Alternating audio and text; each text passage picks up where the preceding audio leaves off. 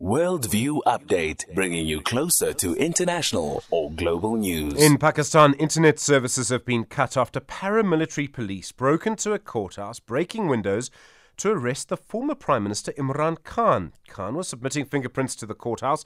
Police were able to get into the building and arrest him. At least one supporter of Khan was shot dead by police. Riots have now broken out in several places around that country. Zeenat Adam is the Deputy Executive Director of the Afro Middle East Center. Zeenat, good morning and thanks for your time. Good morning, Stephen. What bizarre scenes we watched yesterday and continuing today in Pakistan. Well, it's incredible. The idea that you have a paramilitary police organization, so an official organization, basically breaking into a courthouse to arrest a former prime minister. They've been trying to do it for ages. They cut off the power to his house at one point. They've finally been able to do it now. They've finally been able to take him into custody and with much um, force, if you had looked at some of those footages. Uh, I mean, it was at least 20 officials that were in riot gear carrying over one person. Um, and he had been at the court at the time. Uh, presenting himself. As you know from our previous discussions, that he has a litany of charges against him, up to hundred cases. Um, and he was presenting himself on another case uh, when this arrest took place. Um, this arrest is allegedly over uh, a corruption case in relation to uh, property and a university trust that his wife was involved in, not that he was involved in.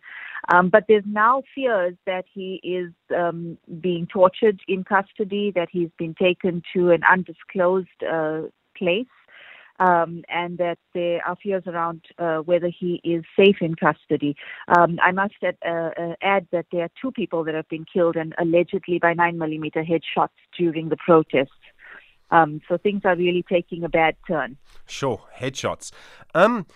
There must, I mean, there's so many elements to all of this. The fact that they've switched off the internet, that also would suggest that the authorities, and we need to bring in the Pakistani army into this in Pakistan because of their, the influence they have and the impact they have, they must be really worried about the reaction. I mean, always switching off the internet shows fear. Absolutely, and I think that they did this knowing that uh, this move of theirs would certainly lead to the kind of protest that we have seen and the kind of violent reaction from the people. Um, also, that uh, Imran Khan and his party have been calling for early elections. Uh, since he was removed from power last year. Um, and the government and the army have certainly been against the idea of that because he has such popular support. These protests have now spread to the rest of the world. You have strong uh, Pakistani supporters in Canada, in the USA, in London, and they've taken to the streets to express their support and their concern for his life as well. Um, but the unrest is expected to continue. And when at the moment any country switches off the internet, it means control of the social media, control of messages getting and of what people are going to be saying about the situation and trying to control the masses. But I think in this case, it's certainly not going to um, have the effect that they hope it will.